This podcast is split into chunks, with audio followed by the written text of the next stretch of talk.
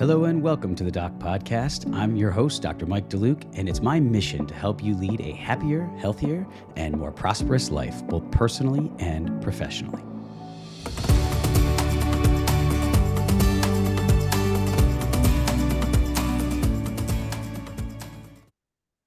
Hello and welcome to this episode of the Doc Podcast. I'm your host, Dr. Mike DeLuke, and I'm honored to have Dr. Rael Bernstein with me as today's guest on the show. Rael is an amazing orthodontist who practices in Northern California, where he owns and operates a private group of 11 orthodontic practices.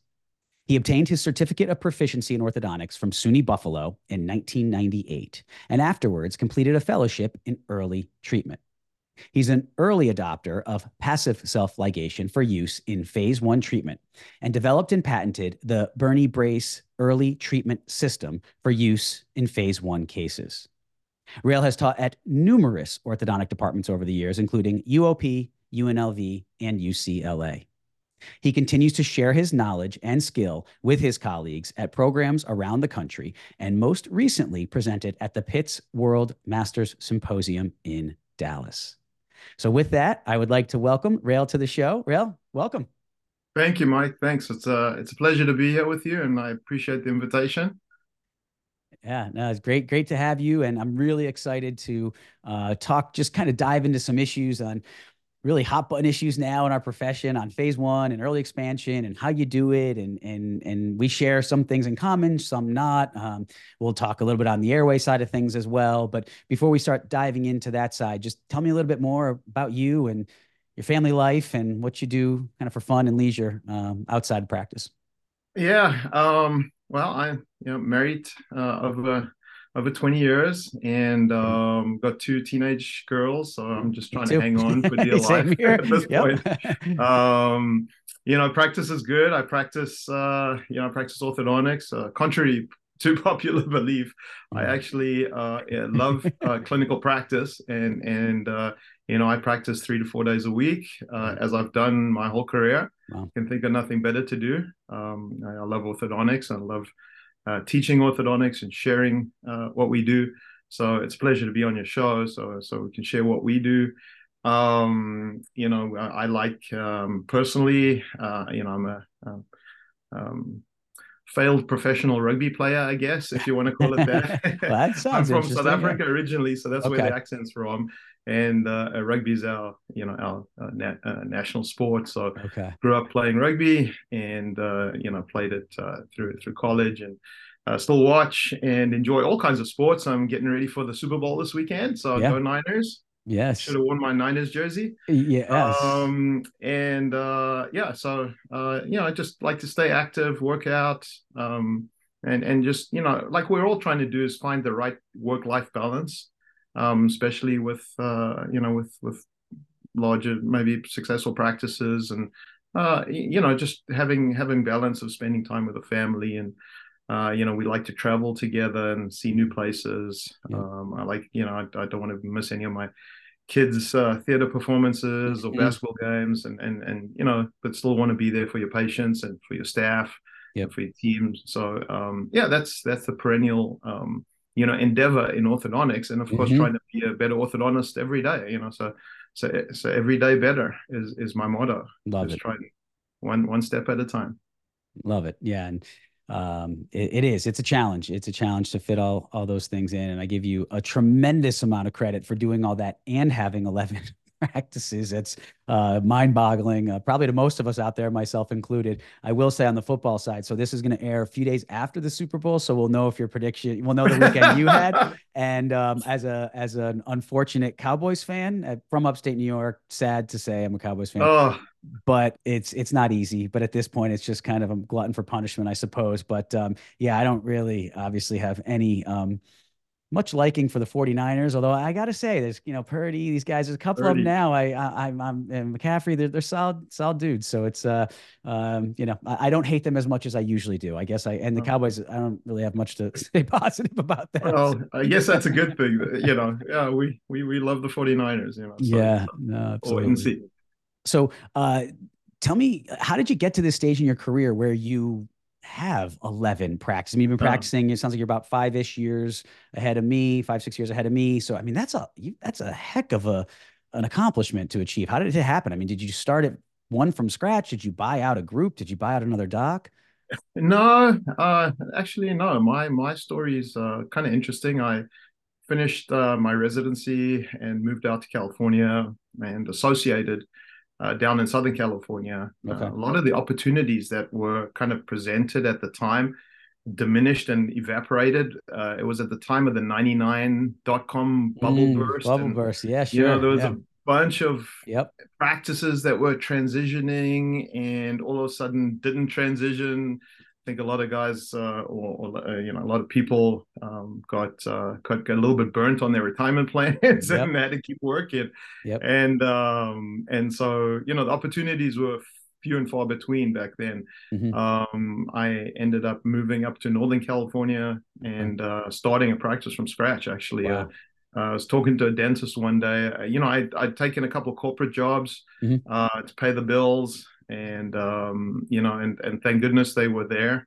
Yeah. Um, yeah, we, it's and and you learn from every every endeavor you get into, right? Sure. So you, you almost learn sometimes what not to do is is just as valuable as what to do. So I so I, I try to take the lessons from that. Uh, and um, kind of you know rented out uh, one chair in a dental office um, and uh, the, the dental office had hygienists that finished uh, work at three and they said well the, the chair is available after three so wow. uh, make an office. And so that those are the only opportunities that i actually had at the time. Wow. There were no practices um, there were no associateships uh, there was nothing. And so we we had to you know work hard and and and and just go at it and and really um, make it work. And yeah. so i did and and uh, you know, again, learning a lot of lessons from from from those early days. Yeah, uh, I, would work at, at the corporate job and then come work in the office in the evening, mm-hmm. run here and drive here. I was driving two hours one way and two hours the other way to go to work. So again, not a not a not, not necessarily any harder than anyone else works. You mm-hmm. know, um, you know, I think we get a little bit spoiled in our profession. Mm-hmm. We get a lot spoiled. Yeah, and, and, yeah. Um, so you know, I didn't know any better, and, and just did what I had to do to to to get this practice off the ground. Um, was you know really supportive the community that we were in, and we're just trying to take care of everyone. And, and you know, I had all of one employee for for a long yeah. time, yep. and and then my whole staff um, resigned and that was uh, my one employee. there you go. so I had to learn how to do everything. Yep. yep. Um, every position. So I did yep. everything. You know, yep. from from janitor to orthodontist to Been receptionist to billing to there. Yep. sterilizing. Yeah. Yep. So those are interesting days. Anyway, so you know, I just I kept my head down and worked hard. Um, mm-hmm. try, you know, ultimately people used to ask me because we grew that that you know that startup practice um, you know i guess i'm in the land of startup right in, right sure. in northern yeah. california and um, and then I, you know about a year and a half later um, actually built out our first office okay. um, and i actually physically built some of it or I did the demolition of the of this building and, wow. and, the roof almost caved in on me so we learned that we'll leave uh, construction to Back the to the yep yep mm-hmm. Bible lesson yep and and just kept working hard at, at at taking care of patients you know and people would ask me at meetings or colleagues like oh what's the secret or the marketing and whatnot and i said well it's the marketing is just part of what you have to do mm-hmm. um, but the best marketing is take care of the patients right uh, so really really take care of what's important to them so true. Um, you know, and uh, and and and uh, that that's the best marketing you can. And of course, everything you do is marketing. So you know, you can't just nail one thing and say, "Oh, this is the best marketing thing." It's it's a combination of everything. Yeah, and internal marketing, and so, I think, is yeah. one of the most overlooked and most and I don't mean internal marketing like like PlayStations in the reception room. No, no, no, not gimmicks. Yeah, yeah, those are gimmicks, and, and not that you don't have them, and I had them, but but the point is, is internal marketing exactly what you said, taking care of the patient. There's no better marketing out there, and it nope. stands the test of time. And I know people say now that it it's not the same, and you know, with social media and advertising, and I agree, things have mm-hmm. changed, mm-hmm. but that yeah. formula is tried and true well, it's the core of what we do, right? Mm-hmm. And so we've got to be good at that, mm-hmm. all right, and, and really focus on it. And then, of course, you, you can't ignore all the other things. You got to you got to still do all the other things because yeah. you can't ignore it. um, and a lot of people get kind of caught up in in in in the gimmicks and the mumbo yep. jumbo and yep. everything else. So um, so we've always just tried to focus on that. And uh, you know, are we perfect? We, we, we try to be perfect every time, but we're humans just like anyone else. You know, mm-hmm. so we um, you know we we just at least try to be better every day. You know, yeah. and that's and that's what we try and do. So um, we grew. I, grew that practice, and it grew pretty large. I opened up a satellite. It seemed that that was like the thing to do. Mm-hmm. Yep, and yep. Uh, you know, I kind of tried to. I, I, was listening to the consultants and the experts, and we yep. had pretty much every consultant come through the office to help us with this and for that and you know and and and uh, you know orthodontists we train business on the fly which yes. is kind of the worst way to do it yep um, it's it's a it, you know I, wish i'd learned business and i'd learned management um, mm-hmm. um, as I was going through orthodontics, but but I had an orthodontist up in uh, upstate New York, one of one of the uh, the uh, attending uh, faculty, mm. and he'd give us a course uh, a little bit on marketing, mm. and he gave us this little handbook, which was like my bible yeah. at the time to to get my practice going, and and uh, you know I've spoken at his study clubs now, and, and we're good friends, That's but it, it, was it was thanks to people like that that mm. helped me in my career outside of knowing where to put the bracket, right, mm. and so I've always looked for for um, givers that mm-hmm. that that give of their information that, mm-hmm. that share openly um, it, it, for the sake of sharing, not yeah. not because there's something in it for them, right? Um, but just because they enjoy doing that and it gives them fulfillment, and and so I try and do the same, of course, with uh, with the, the, associates that work with me, with the residents that we teach, the lectures mm-hmm. that we give, uh, always willing to to to share um, with with with our colleagues so we can kind of all get better together. That's um, that's a and, huge part of it. Yeah, I think so, and, and most in our profession, I think, are like that. I agree. Uh, I've I met agree. a lot, yep. like yep. yourself, you know, and and and and others that are really are givers. Mm-hmm. And uh, you know, one of my mentors, uh, you know, Dr. Tom Pitts, who who I follow and who who helped me when I was in the fledgling of my career. I would drive over to Reno and mm. sit at the chair side and try and take in of like what's a practice supposed to look like. I didn't even know what a treatment coordinator was at the time. Wow. Um, and then I kind of ventured off to looking at what they were doing in the clinic, and and and I was like, wow, no one taught me this stuff in, in school. yes, and, and, and, I'll, and, I'll, come back to that. About yeah, well, we can get back to too. that, yeah. but you know, so yeah. so people like that were just always willing to share and help and um, the, the whole you know back then was the Damon camp and, and those guys would, would, would, would, would you know really help a lot with yeah. with uh, the young startup you know orthodontists who didn't know much about this whole system that we were doing um, and we learned so yeah. um, so the practice thrived and and, and flourished and, and it got really really busy um, you know it, it was um, you know it was growing and uh, you know as as you've had a, a big thriving standalone uh, practice. It pulls you in every kind of direction. Oh, it does. And it sure and, does. and and and we were starting a family at the time. Had little kids, and and I found like I was at you know at the office until late at night yep. dealing with something, you know, yep. some HR thing or yep. reviews or charts or leases or whatever it was, and, and it, the stuff was just driving me crazy. And um, I said, okay, fine. You know, I, let me. I had to come get back more into balance, into kind of a work life balance. Mm. And so I about how far in your career would you say this was? About how many years into your uh, orthodontic Probably career? about eight. About eight. Okay. Yep. In. Yep. Okay. Um, about eh, maybe nine, maybe nine, closer to ten, okay. and you know, some into the career or into my practice because I, uh, I into your time that you were kind years. of how long you've been working at the practice when you felt it get to that point where it was all encompassing. Yeah, I think uh, the practice probably about eight years. Yeah. Okay. Yeah. Right. And so yeah, it was it was slow going. Well, it didn't happen overnight. Yeah. You know. No. And no. but when it happens, you know, all of a sudden you have it, it happens, and then you're like, whoa. This is like it, it's like you're just driving along and you're speeding up, speeding up, speeding up, like you're on the highway and they think it's good, good. And then all of a sudden it's like, whoa, I'm going faster I thought I was going right now. And like you said, all these other things are racing by, all your other commitments.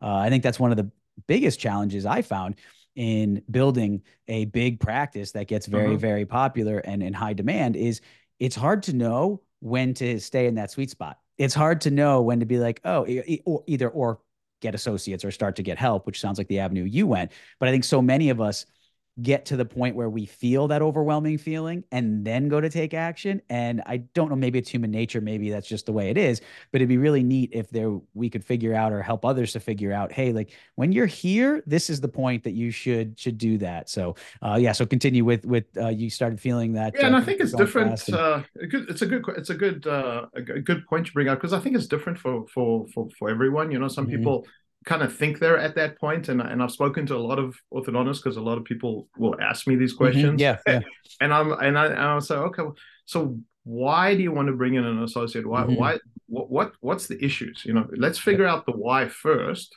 yep. and then figure out the solution versus just jumping to another solution right yep and um and which can have its own problems it, that's not the answer yeah. the answer is some efficiency thing or some insurance thing, what, whatever yep. it is. But yep. you know, so some. But anyway, so for me, again, not knowing much, uh, decided to kind of outsource some of that stuff, okay. some of the business functions that that you know not my favorite thing. You know, I yep. I really love orthodontics and I like clinical practice. I like talking to patients and parents, and that's that's where that's the lane I like to stay in. And yeah. and so I try to outsource a lot of the um, a lot of the business functions, and that was a disaster, absolute disaster. Um, mm. it, it, it, took my the issues I was having and the time that it took me, and it doubled it, mm. and it was supposed to make it better.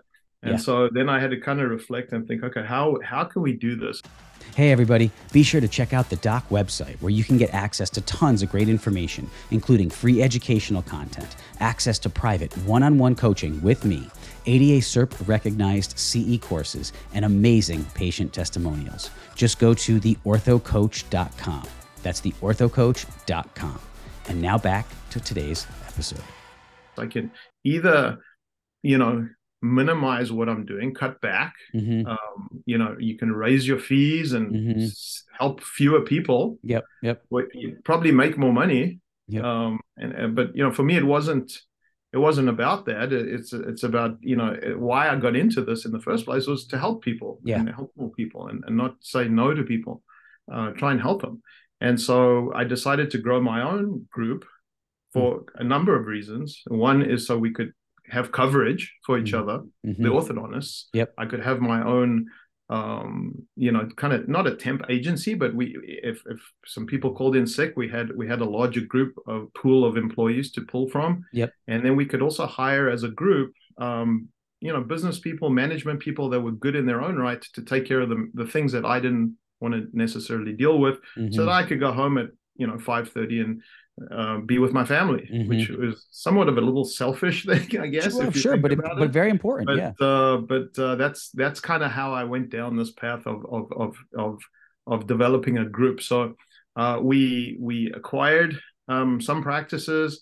We started de novo some other practices, um, and um, you know, and so that's kind of what what led us wow. up to now. Yeah, so very cool. That's, that's yeah it's, it's such a great story. I, I I love in doing the podcast. I love speaking with just people in general, learning their stories. I think it's fascinating just to hear uh, people see where people are at. And I know I can speak personally. You know, people didn't know that when where my practice had grown to. People in the community who you know, the kids I was treating weren't even alive when I started my practice. Their parents were kids, um, a lot of them, or, or young, um, very young. They didn't know that I did went to over a hundred general dental offices, knocking on doors, literally going in there with cards and brochures because it was before you know, you would you would do this stuff digitally and literally yep. just saying, "Hey, I'm Mike DeLuke. Nice to meet you. I'm the new guy in town." And you know they had they would be like, "Wait, you what?" No, yeah, I literally, yeah. you know. And I had times I, you know, was was treated terribly by front office people, and you know it was it, so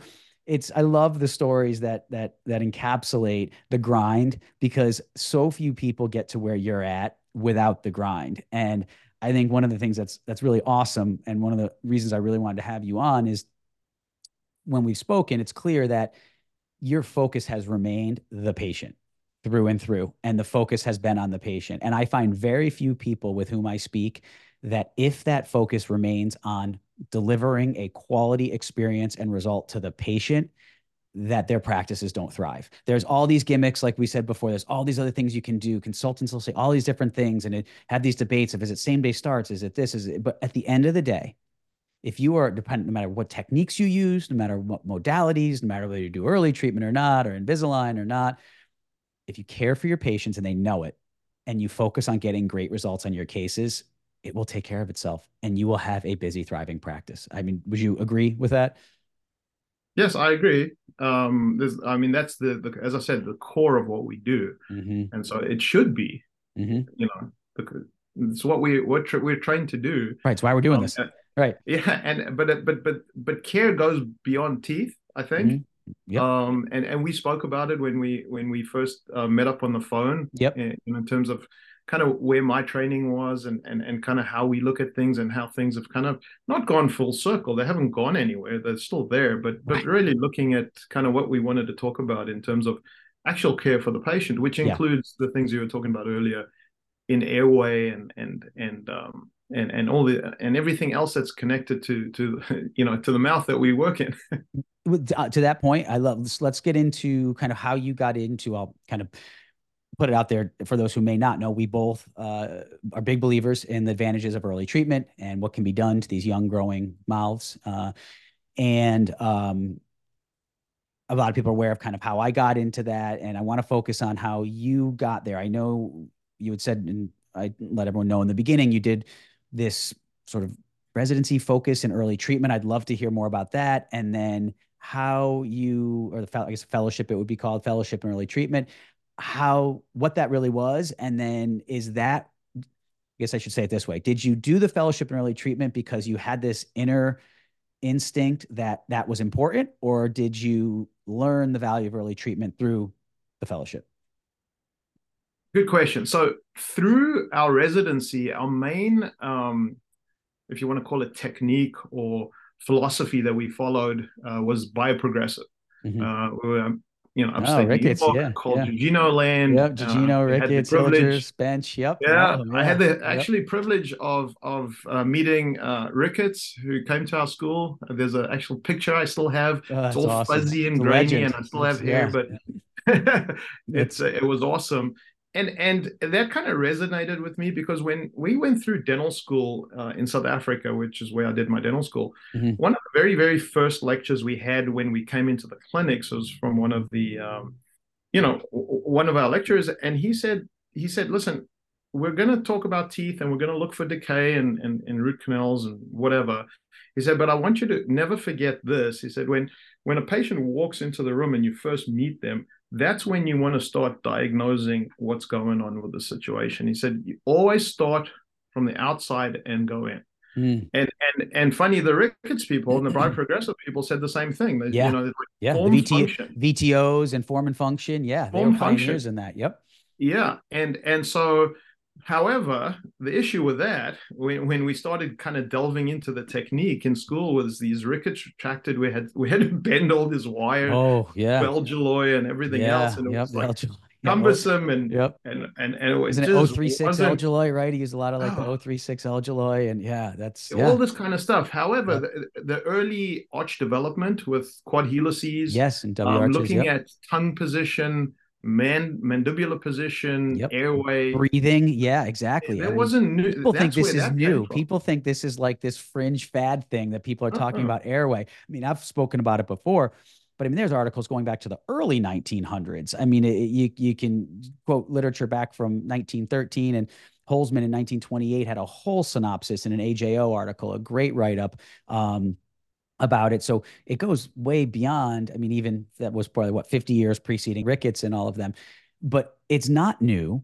And I think it's so it's such a great point you bring that up that we've known that there are advantages to developing arches early and young.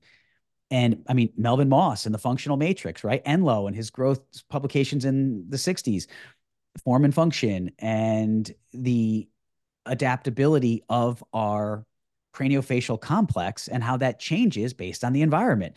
Uh, and I think the more that we, you know, the craniofacial adaptation, that side of it, I think is we study it, we talk about it a lot, we do a lot of lit reviews on it, we learn about it.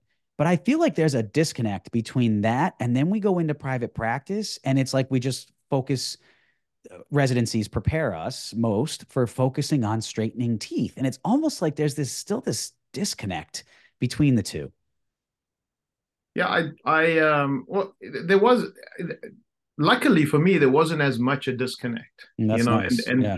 and we had a lot of influence from the Europeans at the time. Okay. Where, you know, um, uh, you know, Herbst and Mhm. um, you know, who was those articles? Pancherz and Pancherz, yeah, Yep. Pancherz. We we read a lot of those articles, Yep. and and so we we that's kind of what we did. It was it was you know let's let's look at the face. Let's start our diagnosis from the outside in. Let's look at the the function, and let's try and figure out why this looks the way it does. Yep. And then work backwards to figuring out what we should do about it. Yep. Versus let's just how do we get these teeth as straight as fast as possible right, right, you know right, and right. and and but i i also understand the dynamic of early treatment in terms of patient burnout parent burnout wallet burnout Mhm. there's there, there's a whole other side of early treatment that maybe we want to do it Yep. and but but therefore whatever factors you know you just can't get to do it and that's okay too Mm-hmm. Yep. um however i think a lot of the research that's coming out in terms of the cognitive development of of children Yes, the neurocognitive we can- implications. if- yes. and I'm not saying what we do is the panacea of of fixing everything. Absolutely not. Correct. But I agree. how how can having better function, you know, better breathing, better airway hurt? I don't think that can hurt anyone. And how can Um, I think it normalizing arch development young, when they're so pliable and you can use minimal force, and again, going back to 100 years ago when they were talking about actually doing this in the full primary dentition, not even in the early mixed dentition, uh, in the orthodontic literature, there are many, many examples. I mean, even Angle was was big on the development and and not, you know, the, the whole Tweed Angle debate that came about. And and I mean, that, Right. this has been going on for for a century. But the concept of growing younger faces with less force, hence the the bioprogressive Ricketts using 300 grams of force, three to 400 grams with these with these quad helices, not putting these heavy RPEs in that you have to be cranking two times a day. So the concept's been there. We've known the science is sound. It's it's there've been many studies that prove that this works. As you said, and it's a great point. There's burnout. There's the financial side. I always found that when I was very up, I always tried to be, and I teach residents this all the time. You never lie to your patients and you never try to mislead them. You're upfront with them. You tell them pros and cons, what you see, and what the problems are. And what I find is, I feel like most residencies out there, sounds like you had a very different experience, which is awesome. But a lot of residencies, I'd even say the majority, very few of them ever treat any patient seven years of age or younger at any point in dental school or their residency. And I ask residents this How many have you treated? The average answer can be counted on one hand. Every now and again, you get someone who did a GPR or did some additional training, and, and you know they, they're an outlier with that. But the majority who just go through four years of dental school and a three-year orthodontic residency come out of their orthodontic residency and have probably never treated more than a few, a handful patients seven years and under. And I think then they get into private practice, and a lot of what we learn about that just doesn't apply because they never did it. And I think that's why a lot of the GPs and pediatric dentists are a little more open to this because a lot of them are used to treating five, six, seven year old kids. So it's not that big of a deal to them. Whereas us, if you don't know what you're doing, and we want to talk more about that, if you don't know what you're doing and have a good system for it, phase one can be really brutal on a kid, on a practice, on a parent. Um, so tell me a little bit about somehow you did it to try and, and how you got to the point. I'll start by saying this. We both do it with braces and wires. As we talked leading, you know, before this, we're on opposite coasts and literally we're living like this parallel practice life. We were chatting, we're like, wait, you do that too? Crazy. But um, it, it, and I'm, I said, I'm like, I wonder how many people in between where the two of us were literally geographically were, are doing this as well. But uh, using braces and wires, not using turnkey expanders. How did you start doing that? And what kind of what prompted that? And then what did you start to see and what have you seen in doing it that way? So before I tell you that story, you know, Yeah. I'm I'm not predicating that every you know five year old needs an expander. Absolutely not. And, and every seven yes. or eight or ten year old needs an expander.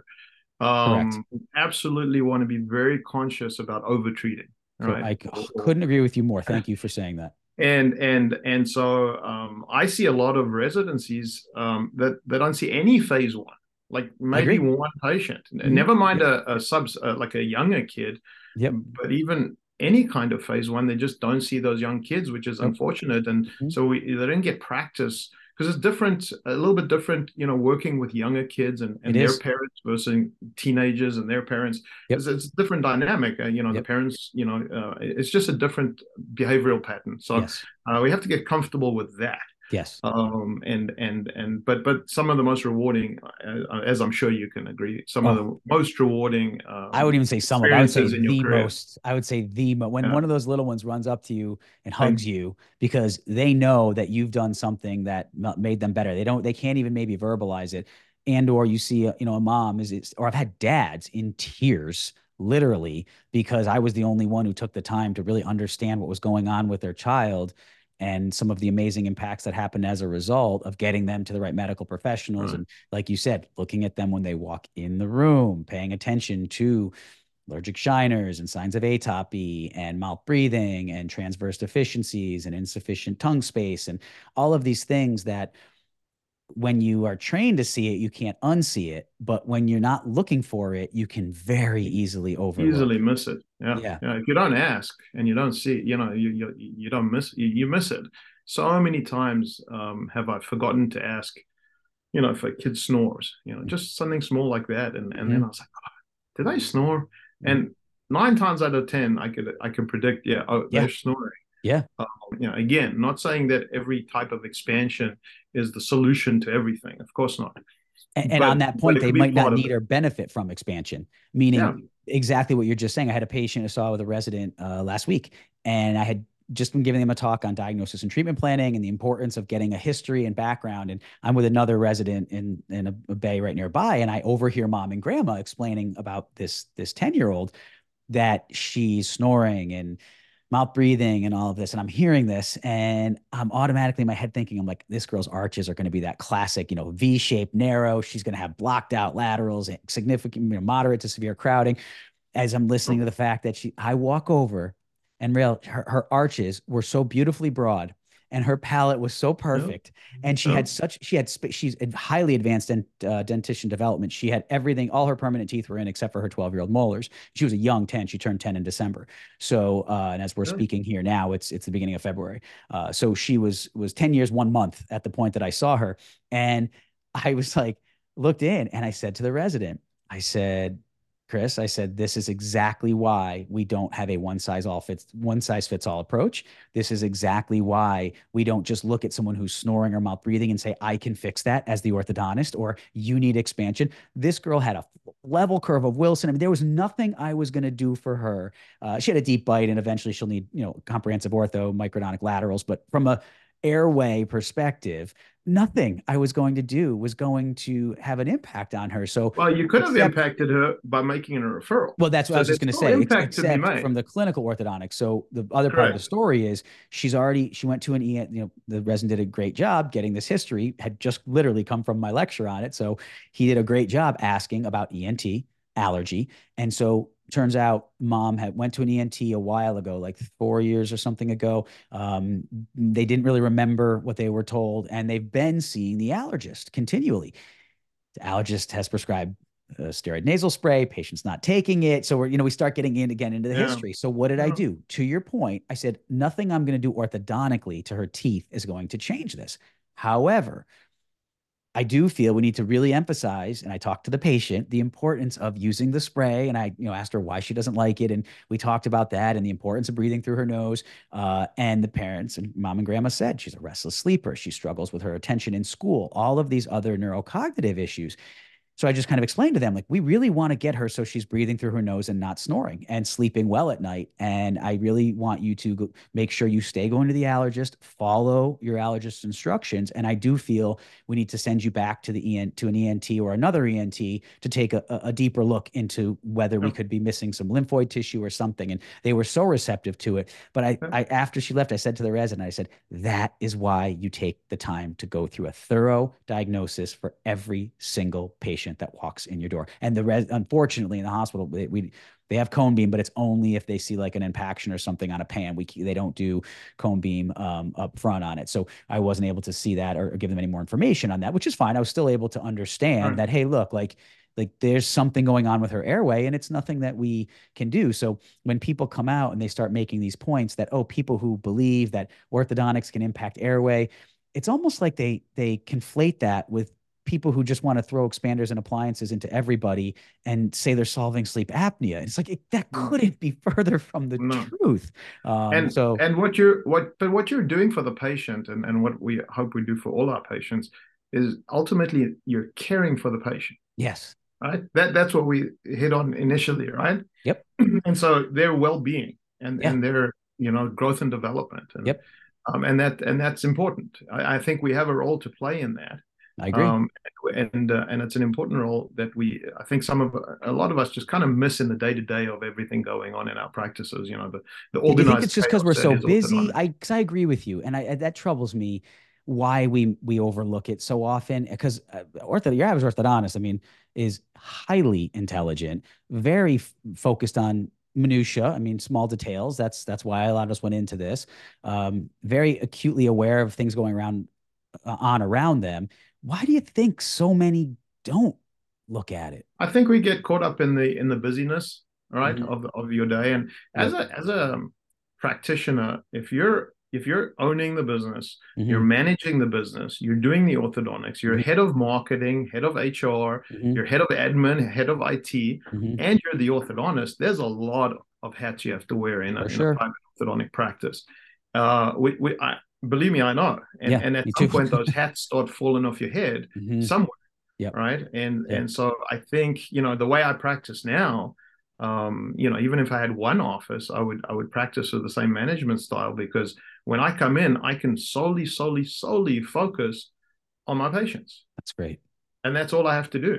Yeah. And and and we and and luckily we've developed the, the the team to support us as orthodontists so that they can take care of the management and they can take care of you know the hr and the things like that and and, wow, and uh, that's awesome. so I, I, really like this way of practice because i can i think my orthodontics um, and the and the care not just the orthodontics and the tooth and the class one but the actual care we can give our patients the yes. time we can give them um, is, is, better um, yeah at least I, for me without all those distractions i that yeah completely agree 100 being in that position myself um, I refused to sacrifice the care I gave my patients, and it took a lot out of me. I mean, it took a lot. I mean, basically, what what I compromised at that point was just sleep. it's just like well, something, uh, just something like you said, something. something. A hat was going to yeah. drop, and my hat yeah. was sleep. It was just like it was only so many hours, and I refused to to not go through that process for each one of, of my patients. No, um, most and and most of us w- won't compromise, and that, yeah. and that's a good thing. You know, yeah. I, I, and I think orthodontists by nature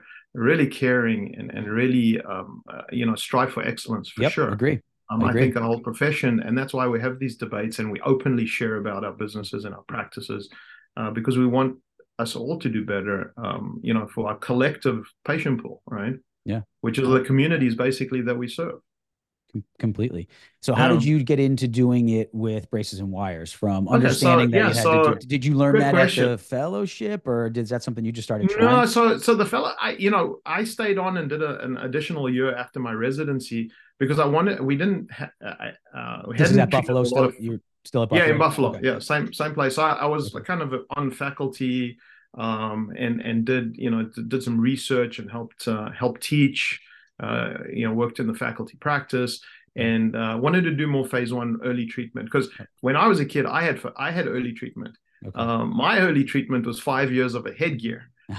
yeah. So we won't uh-huh. get into that. Yep. I, I, didn't necessarily enjoy the process, yep. but one of the reasons I became an orthodontist is because I really, really enjoyed what it did for me. Mm. Right. And and I, at the time I didn't know it, but when I look back and look at when I started to do better at school and get it, you know, I wasn't the last one picked at the on the sports team. You know, I started actually getting into sports teams, mm-hmm. did better. I was kind of almost encouraged to put in more effort mm-hmm. um, because I had this new confidence when I didn't have these big buck teeth. Mm, and and, and yeah. maybe it was an age thing or or direct, but there was a direct correlation yeah. to when I finished that early orthodontics that that that I just started to do better just in general. Uh, By what age would you say? Shell a little bit. What age What's did you say were? What age about were you then?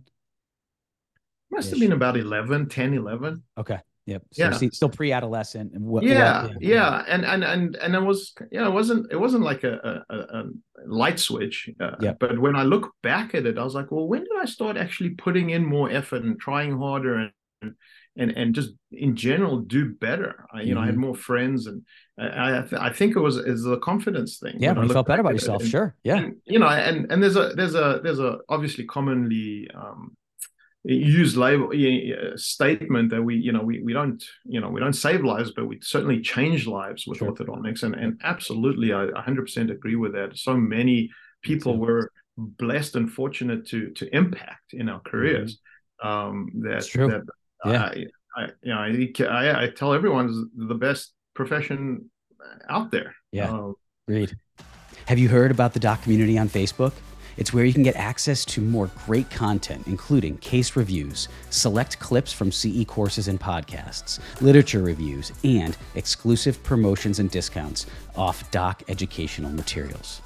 Just go to Facebook and search for the doc community and submit a request to join the group. And now back to the podcast. And yeah, and so so that was kind of done for me. I, I, wasn't so thrilled about you know wearing this headgear. In fact, mm-hmm. it was tied in at the time. I had to wear it to school because I didn't really? wear it. oh yeah. wow, you got it tied in. Whoa. I mean, you know, I don't think anyone would willingly wear that no. headgear twenty four seven.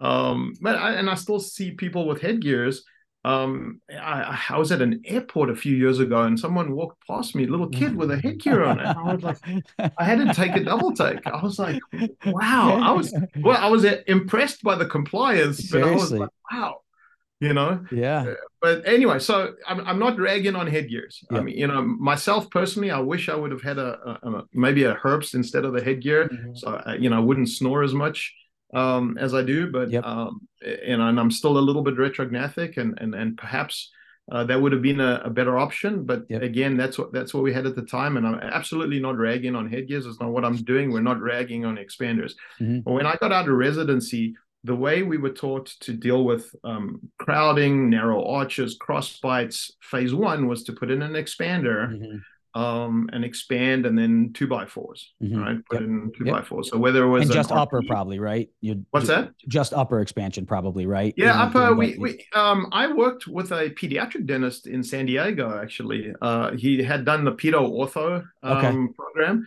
so he done he done pedo and ortho, and we saw a lot of young kids in that practice. And I would see lower expansion, and I hadn't seen that in yeah, residency. Yeah, right. So no, again, come out of ortho residency, like, wow, you're like, wait, wait, this kind of works. yeah, that's amazing. Yeah, and so really works. again, you're trying to learn something everywhere you go. Agreed. Yep. Um, yep. and and so I started. I was doing upper and lower expansion. Yep. Um, yep. and and two by fours.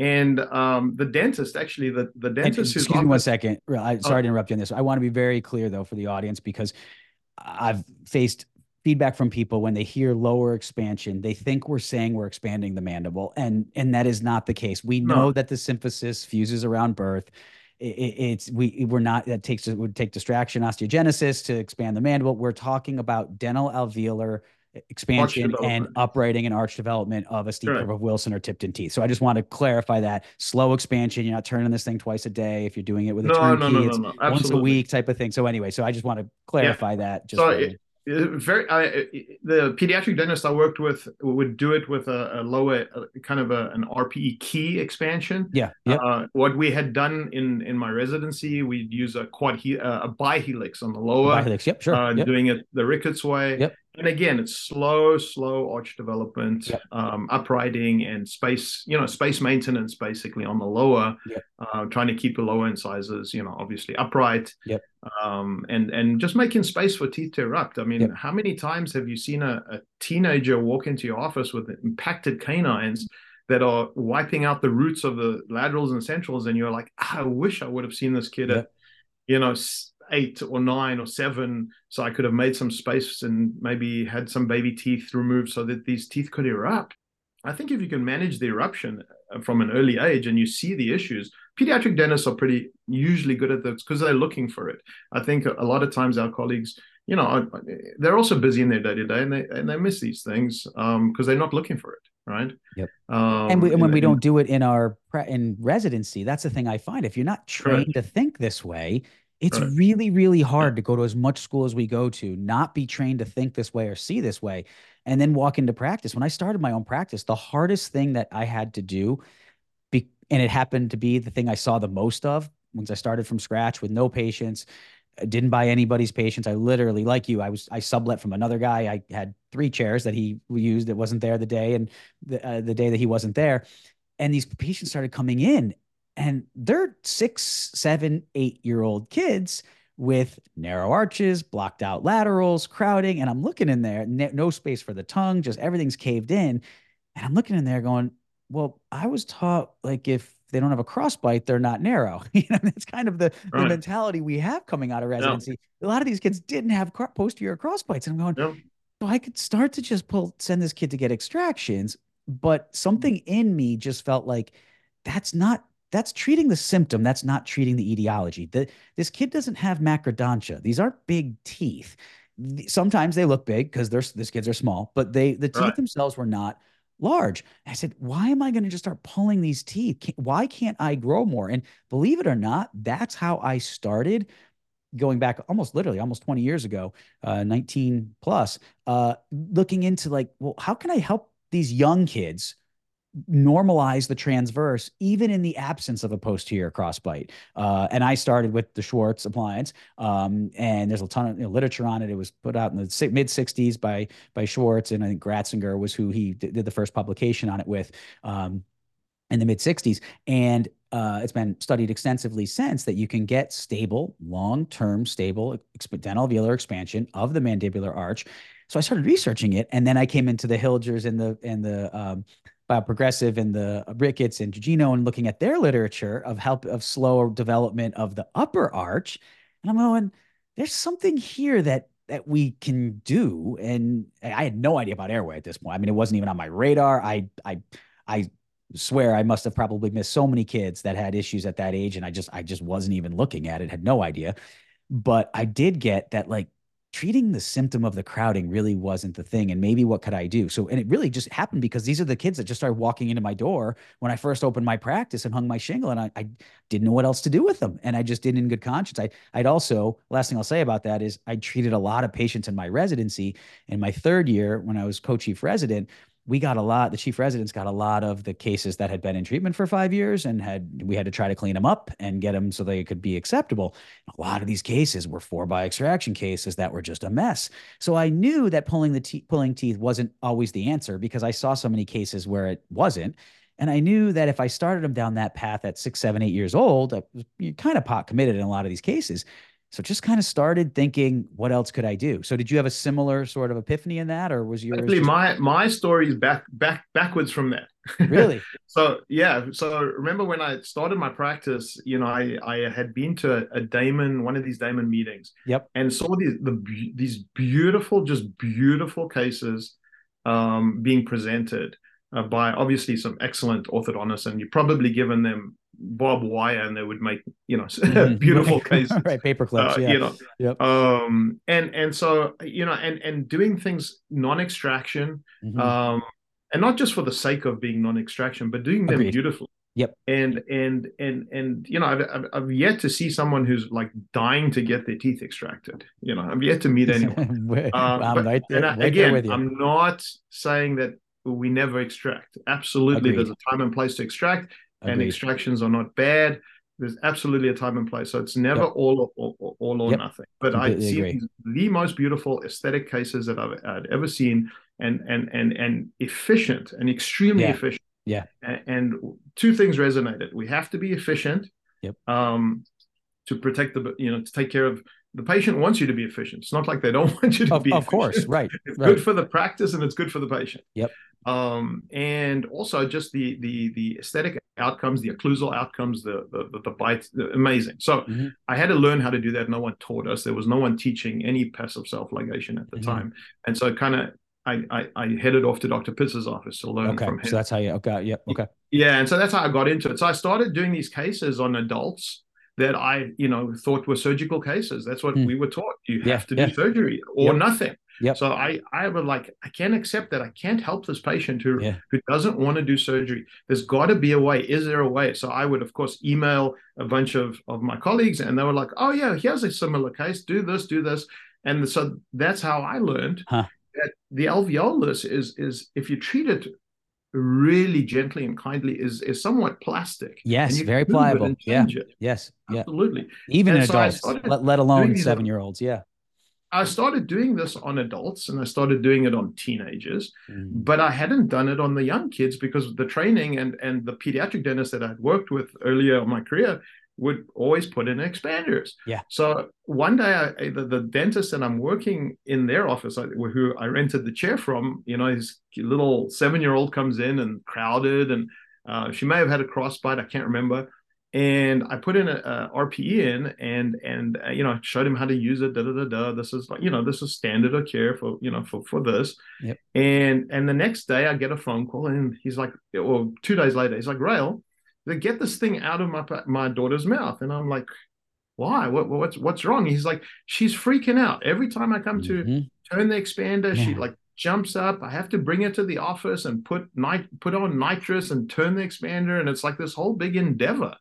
And I was like, oh, that's weird. It's not an endeavor for anyone else, or maybe no one else told me there was such an endeavor, right? right? Yep. Um, yep. you know, and and so I started. He's like, well, why can't you? And so I've been showing, uh, you know, a few of the dentists uh, locally uh, the things that we were doing with Damon arch development and things like that. He's like, why can't you do that on my daughter?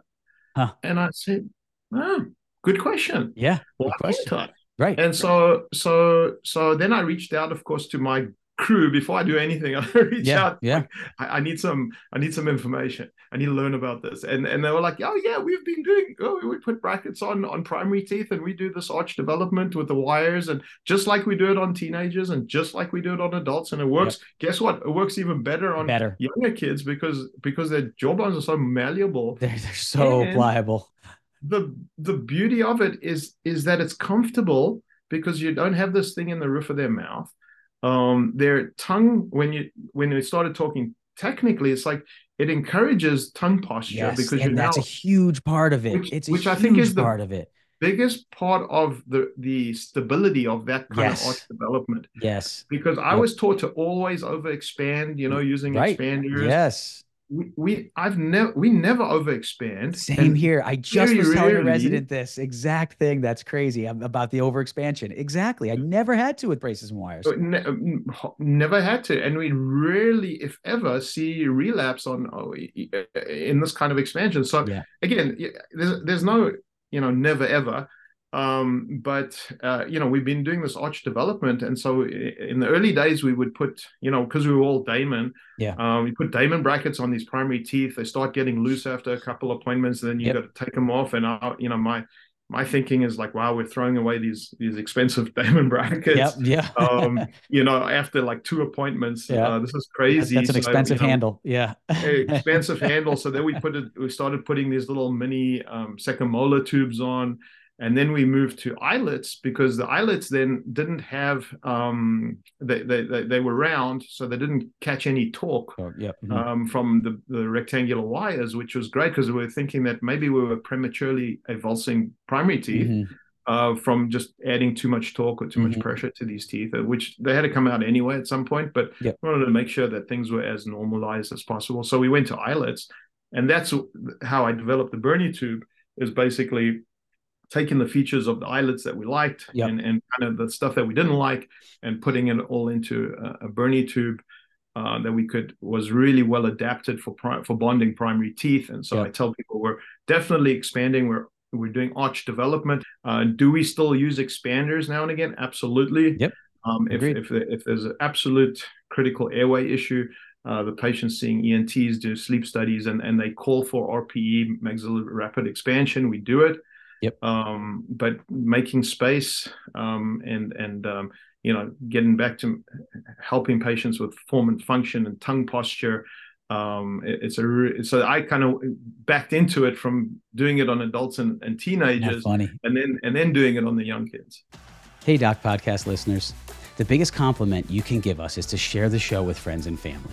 That way, others can benefit from all the great content Doc has to offer. And now back to today's episode and I think the consistency there, and as we talked more and realized how similar we are in, in, in, how we've approached this, but just again from opposite ends of the country and now opposite ends of the spectrum of you came from the adults down and I came from the little ones up, but we both had the same common the commonality there is we both were looking at the way we were taught to do it and the way we thought it needed to happen.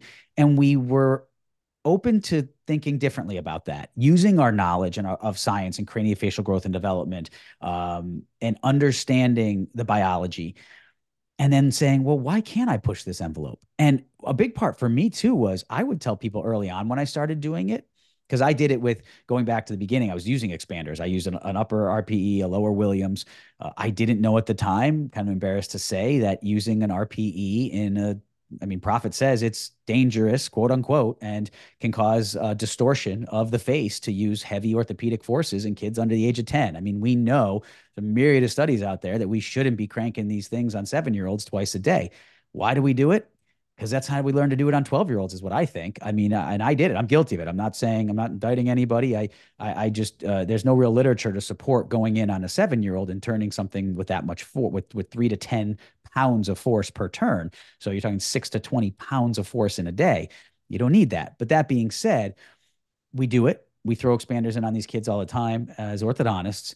So I just started thinking, okay, if Ricketts and them could do it with like three, 400 grams of force with an, an 036 Elgiloy like we were talking about, and if Schwartz was using these slowly turned lower expanders, right, maybe I don't need all these heavy forces. And maybe I could generate enough force with braces and wires because nickel titanium alloys, you get up to a 1622, 1725, you're in the 500, you know, four to 600 grams of force that those can deliver. And I always kind of did, I did some quad helixes or quad, helices, as the case would be. And when you get that narrow arch, man, you that thing is almost flat with the occlusal plane. It is so hard to get that thing up into the height of the palatal vault, uh, if even impossible. And so I'm like, well, when I use those, and and and um, uh, Proffit talked about using a, an expanded lingual arch instead of a, a turnkey Hyrax for for to have lighter force.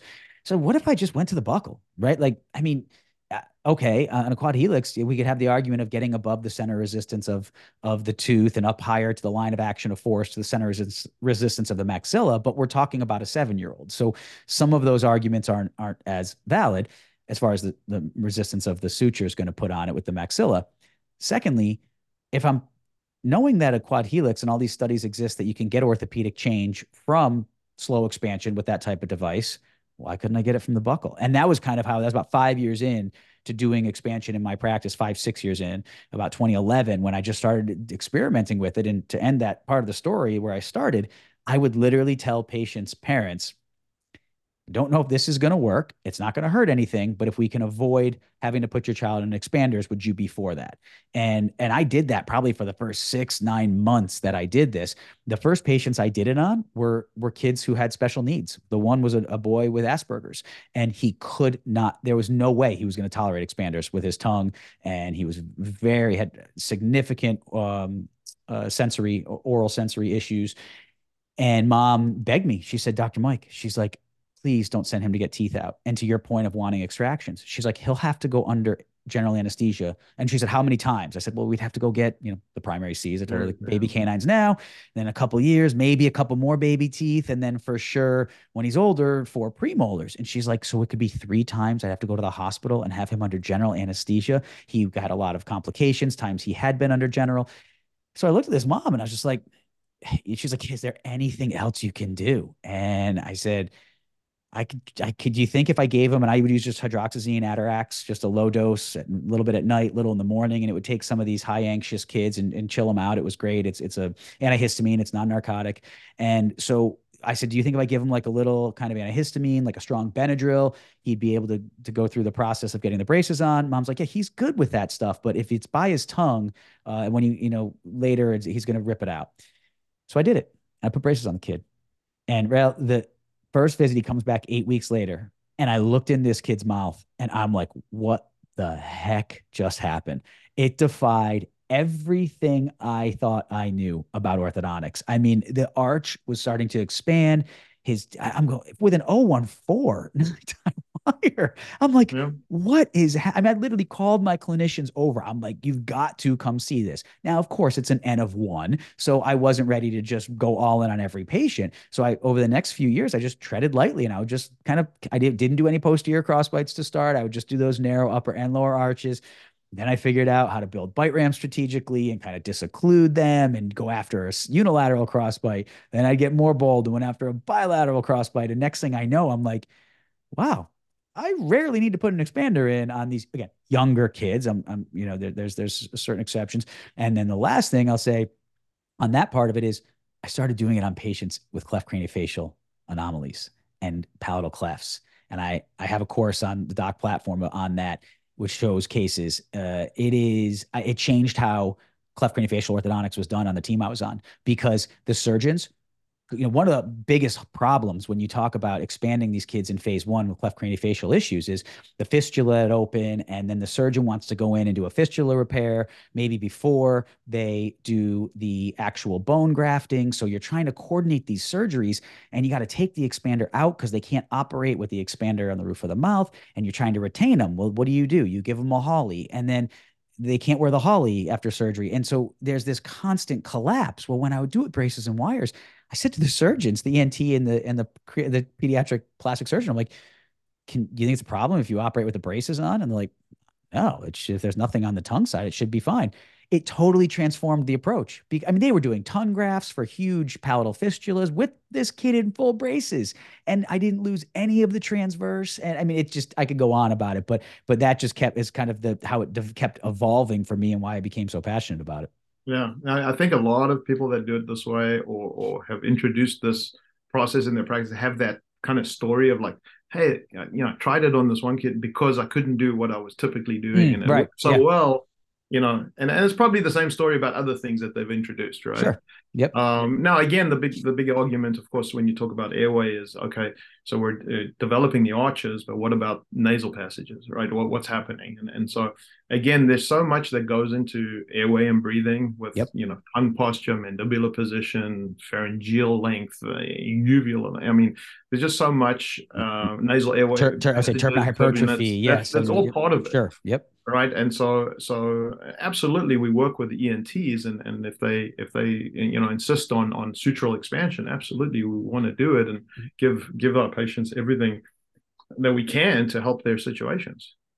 So and, um but but you know very very seldom do we get a letter that say you have to put in an expander yeah. uh, or, or a, a, sutural expander mm-hmm. um, from from the ents or from the you know usually when they do the tonsils and adenoids is a huge uh, huge relief. Um, i'm hoping they're looking at that stuff now um, and, and it's just an educational process to to look at the patient as a whole versus just you know trying to make some teeth straight and completely. you know, and getting that history because i would have so many parents who you know on the history they would have um, adenoidectomy and or tonsillectomy. And one was dad was a physician. He was he was a very well-known physician in my community. And his daughter had had uh, her adenoids and top of my head I don't know if tonsils as well but for sure her adenoids removed she was snoring and dad uh, she was dad said she was pretty good for a few months um, she was doing better and lately she's been getting worse and I've taken her back to the ENT and they scoped her and they said there's really not much adenoid regrowth, maybe a little bit, but certainly not worth another surgical procedure.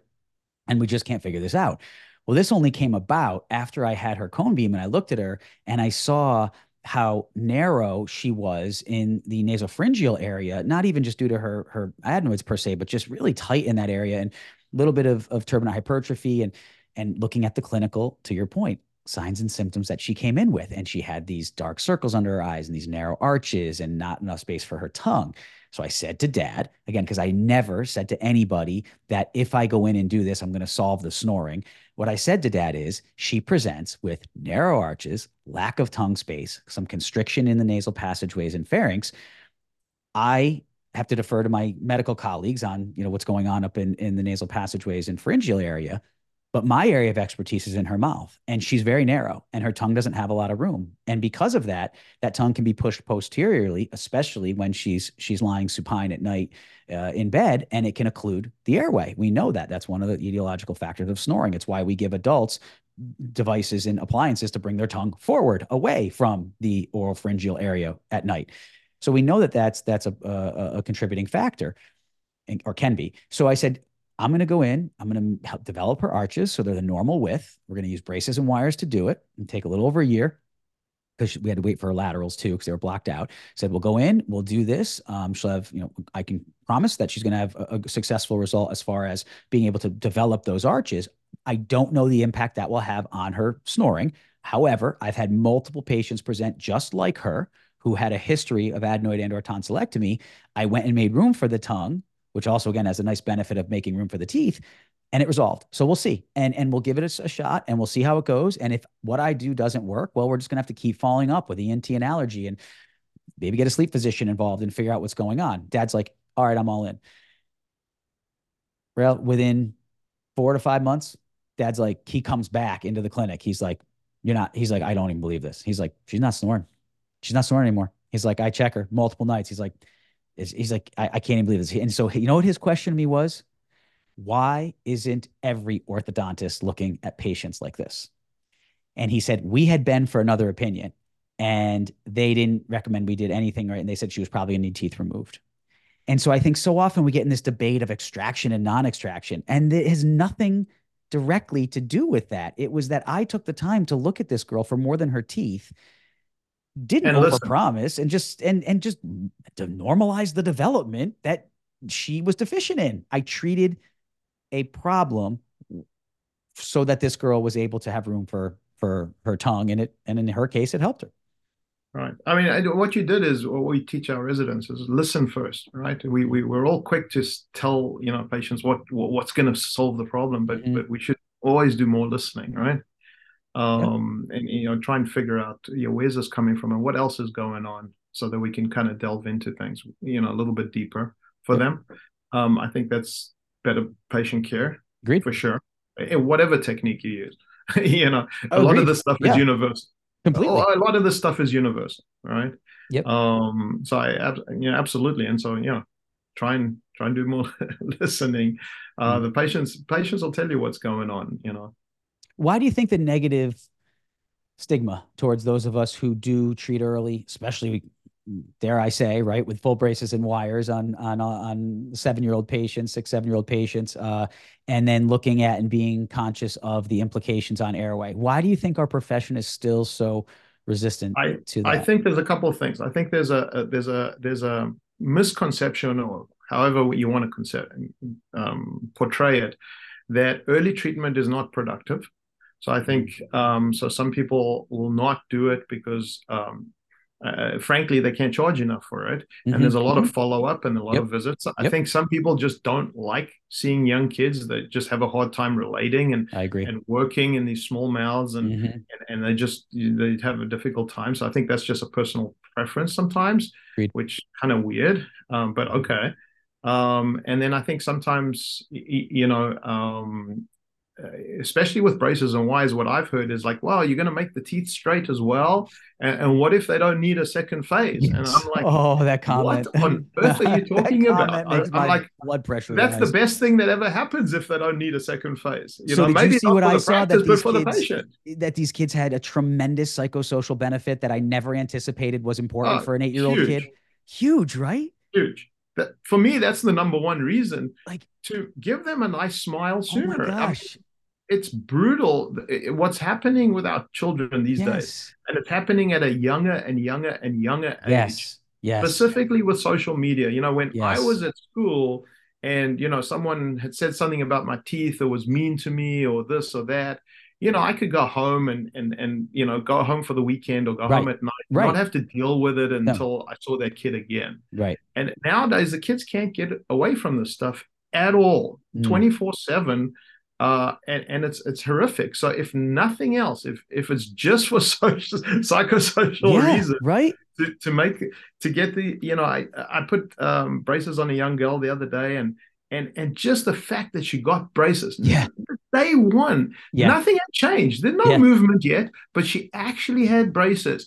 Her head posture changed. Yes. Her demeanor changed. Yes. And I promise you, she's going to school the next day like the queen of the school Yes. because now she's got braces Yep. and no one's going to make fun of her anymore Yep. for her teeth. And that's the power. That's what we have to to to do for our patients, and it's and it's enormous. And we and we get caught up in all the other stuff, Yes. and it's so so important. I mean, it, it's unbelievable. Did you ever have the one where you, they don't tell you there's any psychosocial problem? Uh-huh. Um, and then midway through or at the end of treatment, the parent Yeah. says, she came and be like, Dr. Mike, she came to me and she told me that, that she was being teased really badly by this one boy. And I wondered why she was hating going to school.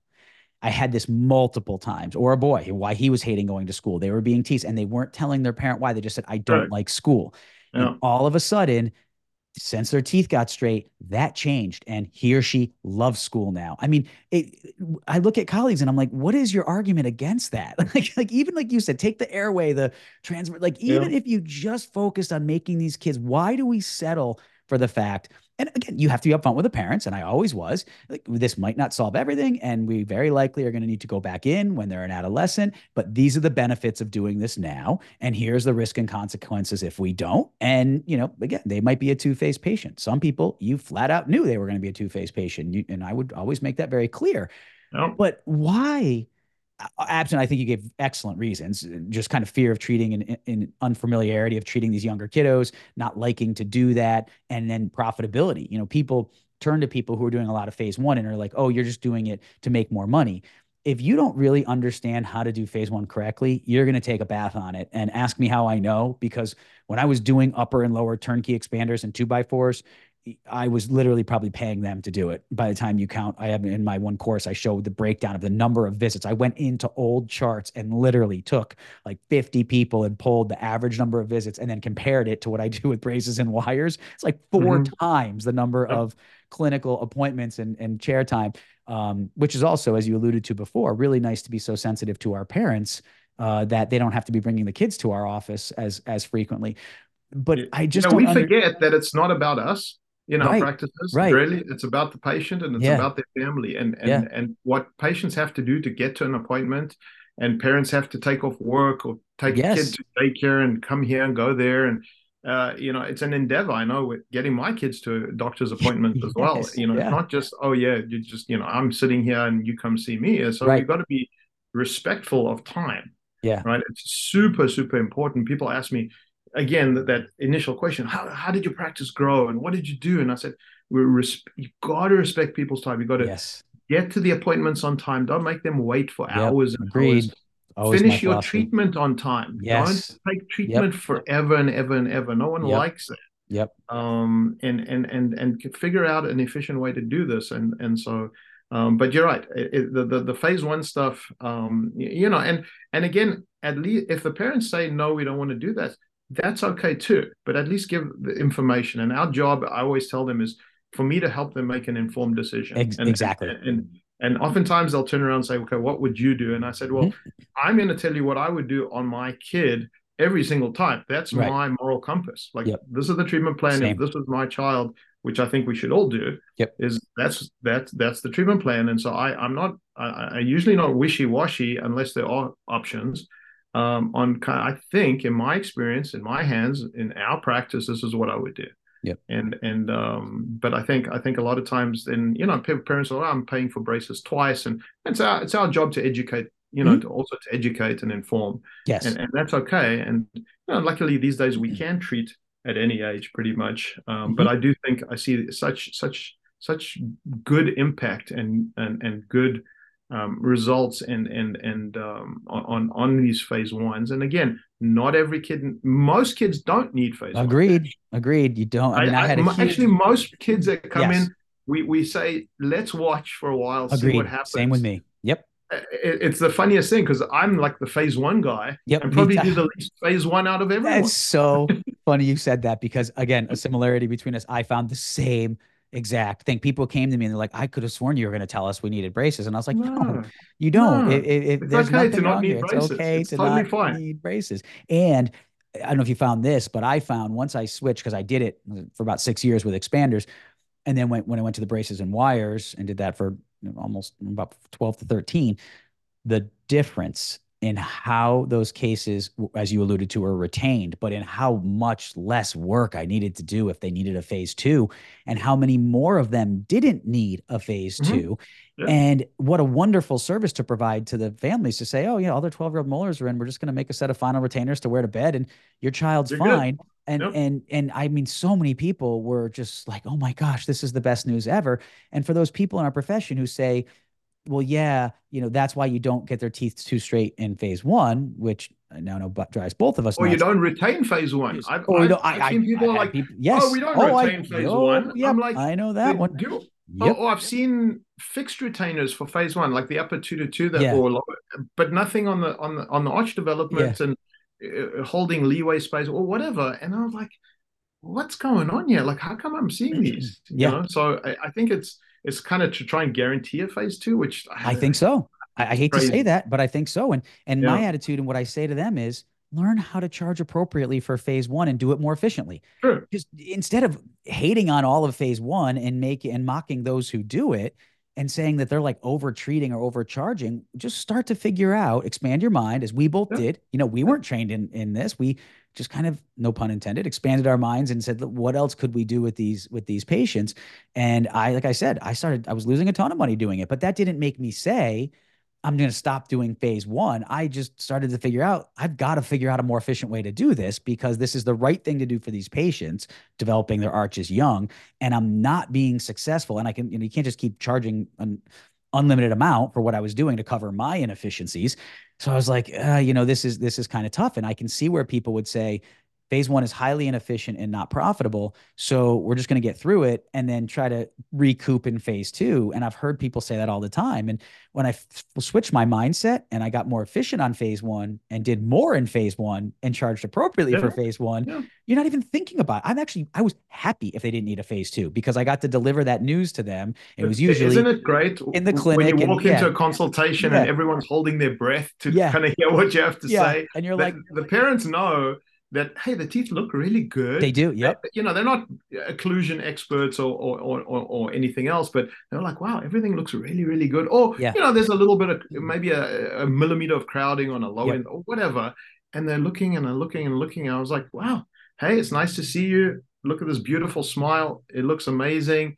Um if if you want to straighten that one tiny little tooth over there no problem. We can do that but yep you know, it's an option. You don't really have to do anything. Everything looks great. The occlusion looks great. Yep. And and everyone like, oh, yeah, like, you literally you, like, you feel the pressure yes, just yes, okay, yeah. wow, yeah. we can we can we can we can do braces on on our other kid now. And that's and so many thing, said know? I was waiting to bring like you know plenty. Joey. But yes, I was waiting to bring him because yeah. I didn't think we, we couldn't we afford to do about both. phase yes. two on the oh my gosh. one and Oh, we could tell stories okay. on this all day. And, and so many, I've seen, you have no idea. Well, I've been doing this a long time, but I've seen so many young adults come back to our practice and they were like, oh, yeah, I was supposed to get phase two, but my parents, you know, had my brother do braces yep. and, and, you know, and this tooth bugs me. Yeah. Like, yep. right, yep. You, you, want braces for three months or four months? Yeah, right, right.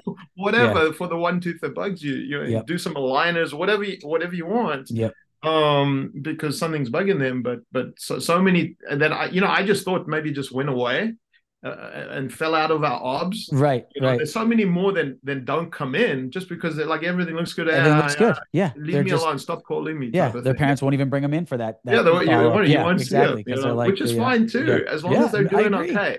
Yeah. As long as everyone's doing okay, which is the goal here, is for your patients to thrive, right? Yeah, and a lot of them say like we, uh, the kids are like, I love my smile. Like I, you know, they don't care that there's yeah. a little rotation on the lower right yeah, three. and that's like, fine. Too. And I'm like, it's fine. You're fine. It's fine. And I tell no them one, if that ever yeah. drives you nuts, you we, give us a call, or if you're if it's ten years from now and you've moved to a different location or wherever, find an orthodontist. You can get it. It's not a big deal. Like just wear your retainers every night because in time things will move if you don't. But just as long as you do that, you, you you're fine. And it's it's really uh no, it's yeah. fun. It's fun to do. So. No, I, the early treatment is, is definitely rewarding, and I think I think we can have a big impact on, on these young lives. Um, and so we we we kind of make this a family thing. We're all going to do this together, mm-hmm. and we're going to have mom actually brush your teeth at night, just like when you were a little baby. You remember right. she used to read your story. Right. You know, now we're yeah. gonna read your story and yeah. brush your teeth. Patient and, management, right? And, and bringing them all, which you can't. That. Good luck doing that on a on a fourteen year old boy. No, no, you can't. Yeah, good luck getting a response from some fourteen year olds, right? Yeah. When so, you say hi, you know. So, but it it, it definitely um, nuances to yes. to treatment. Yes, There's nuances well, to dealing with it. primary yes. teeth Yep. Not necessarily obstacles, but nuances. Yes. Great point. Yeah. Yep. And, and, but to understand the nuances and have a plan to overcome them yep. before they happen and then, yep. and then, and then deal with them. It's not a big deal. Yep. Um, you know, and so the, the, the, part of the reason why I designed this Bernie tube was because of some of these things. Trying to remove an eyelet off a loose baby tooth was excruciating for a patient. And, yeah. And I got to figure out a way so we can get these off without pressure on the teeth, and and so we built stuff into that that bracket so that it, it worked well for the for this type of patient. Yeah, no, that's that that's that's true. And yeah. I again, it's like we all ex- existing in many miles apart. We're kind of developed. I kind of developed my own prescription for how I uh-huh. wanted to do this, and it's the same concept. Once you figure it out, and you kind of, and that's a lot of what I try to teach in my courses is, yeah. once you figure this out. I mean, it, it is more complicated than just going and throwing a bunch of braces on the next seven year old you see which is kind of what you and I had to do to figure it out. But we, I made a lot of mistakes along the way that if I can save somebody and same like with you with the Bernie tube, something that just will make their life a little easier, more predictable, uh, then, you know, I really had honed it in after a little while, but, but learn from our mistakes and, and what we, um, what we did. And go visit practices. Yes, great point. Go see places. Yes, yeah, ask questions. Places, I never visit. turned down a, a, yep. a, dental resident or an ortho nope. resident who wanted to come to my practice. Yeah, go um, visit. Yeah, yeah. Yeah. Yep, that's awesome. So, well, thanks Absolutely. so much, and really appreciate it. I appreciate your time, and uh, good luck to your Niners. As well, much thanks, Mike. It, and, and it pains I'm, me I'm, to say that, but I'm so happy uh, I came about your podcast because you know I, I, love listening to to all of them, and they're all fantastic. Um, so, a uh, pleasure and an honor to be to be on here with you today. Thank you. Oh, thanks so much. Really appreciate it, Rael, and uh, we'll talk soon. We'll talk soon. Cheers. Right, take care, but bye. Thank you for watching this episode of the Doc Podcast. Be sure to visit theorthocoach.com to get access to ADA CERP recognized CE courses or to schedule a private one on one coaching session with me. And remember to join the Doc community on Facebook for more great content designed to help you succeed both personally and professionally. Just go to Facebook, search for the Doc community, and request admission into the group. You can also find Doc on Instagram at, at the Ortho Coach. And always remember, you have been blessed with the ability to do amazing things.